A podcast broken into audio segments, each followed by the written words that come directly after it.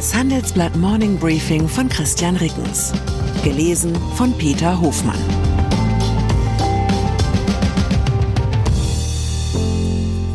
Guten Morgen allerseits. Heute ist Dienstag, der 13. Februar 2024. Und das sind unsere Themen.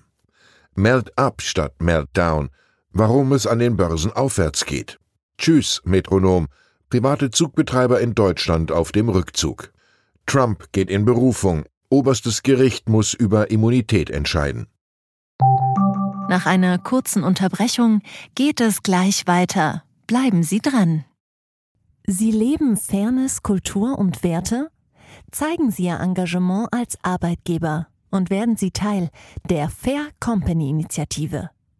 Mit der Fair Company Initiative zeichnet das Handelsblatt Unternehmen aus, die insbesondere Berufseinsteigern und Young Professionals ein faires, attraktives Arbeitsumfeld bieten.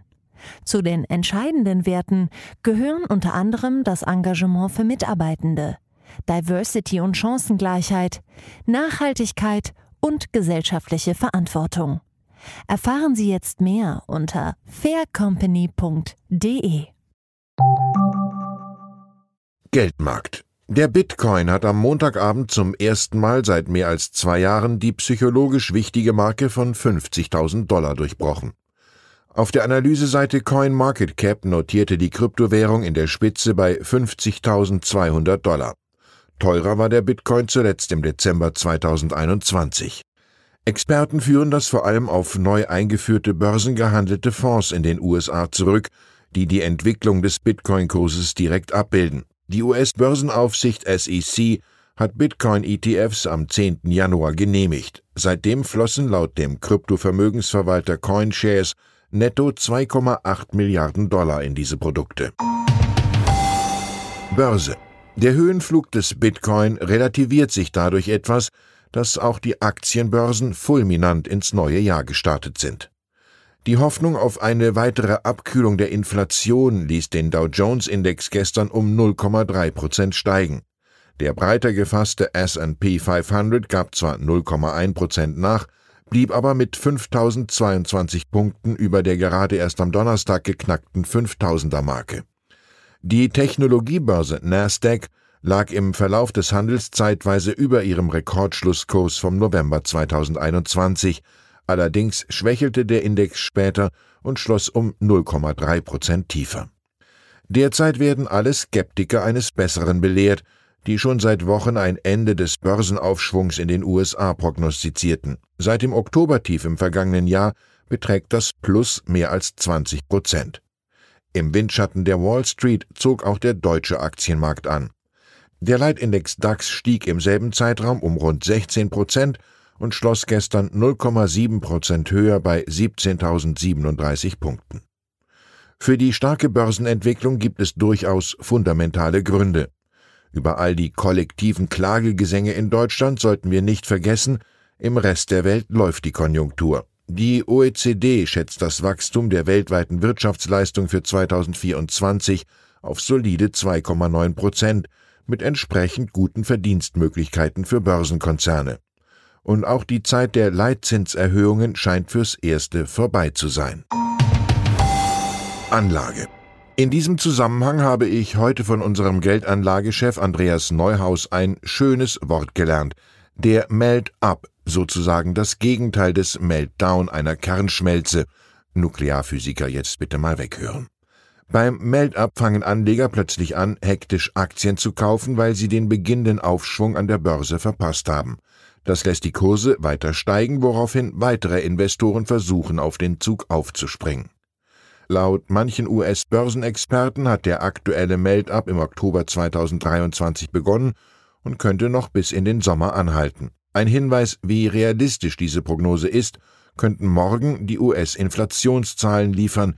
Je niedriger sie ausfallen, desto wahrscheinlicher ist, dass die US-Notenbank Fed bald die Leitzinsen senken wird was die Investoren bei Laune halten dürfte. Mobilität. Die Bahnreform vor 30 Jahren machte es möglich, Fast jeden zweiten Regionalzug in Deutschland betreibt heute ein Konkurrent des einstigen Monopolisten Deutsche Bahn. Doch die Erfolge der DB-Rivalen scheinen vorerst beendet. Das zeigte erst Anfang Februar die Eisenbahngesellschaft Metronom, die zwischen Hamburg, Bremen und Hannover Regionalzüge betreibt.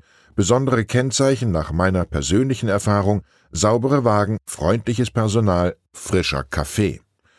Metronom mehrheitlich im Besitz der italienischen Staatsbahntochter Netinera will den eigentlich bis Ende 2033 laufenden Verkehrsvertrag schon 2026 vorzeitig beenden. Stark gestiegene Kosten hätten den Betrieb unrentabel gemacht, heißt es in einer Mitteilung. Experten gehen davon aus, dass andere Firmen aus der Branche folgen werden.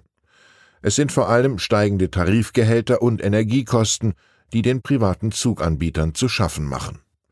Mit den Kostensteigerungen hat zwar auch der große Konkurrent Deutsche Bahn zu kämpfen, doch laut unserem Reporter Christoph Schlautmann hat die DB deutlich mehr Möglichkeiten, eventuelle Verluste irgendwo in den Nebelsümpfen der konzerninternen Verrechnungspreise verschwinden zu lassen. Einzelhandel dämmert jenseits des Atlantiks womöglich ein Hoffnungsschimmer für die leerstandsgeplagten deutschen Fußgängerzonen herauf, die USA erleben derzeit eine Renaissance der stationären Ladengeschäfte. Mitte 2023 hatte deren Zahl laut Einzelhandelsverband NRF mit knapp 1,1 Millionen einen neuen Rekord erreicht. Lange haben die US-Einzelhändler ihr Geld vor allem in den E-Commerce gesteckt. Doch nun entdecken sie ihre Läden wieder. Außerdem eröffnen immer mehr digitale Marken ihre eigenen Shops. Laut den Analysten der Bank Capital One ist der Umsatz in den physischen Läden im Jahr 2022 in den USA um 11,4 Prozent gewachsen und damit schneller als der E-Commerce. Der legte laut der Statistikbehörde US Census nur um rund 8 Prozent zu. Eine Ursache, die Sandeep Uni, Einzelhandelsexperte beim Marktforscher Gartner, beobachtet hat. Die Gewinnspannen sind in physischen Geschäften tendenziell besser als online. Die Frage ist nur, wie bekommt man ihn dorthin, wenn die Bestellung bei Amazon nur einen Swipe auf dem Smartphone entfernt ist?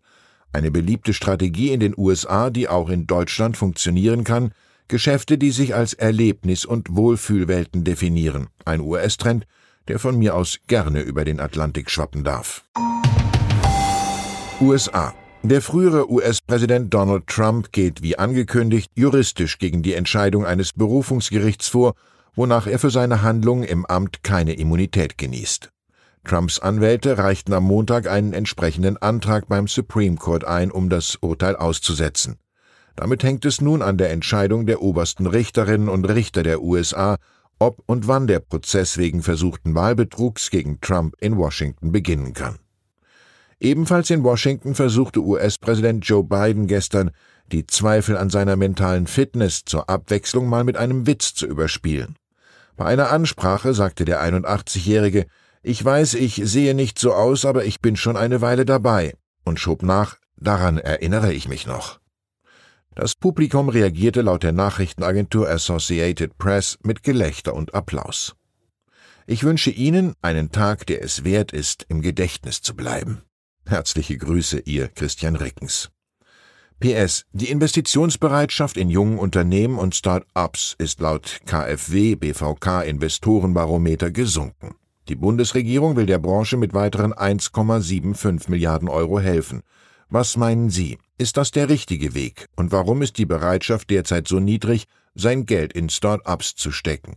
Schreiben Sie uns Ihre Meinung in fünf Sätzen an forum.handelsblatt.com. Ausgewählte Beiträge veröffentlichen wir mit Namensnennung am Donnerstag gedruckt und online.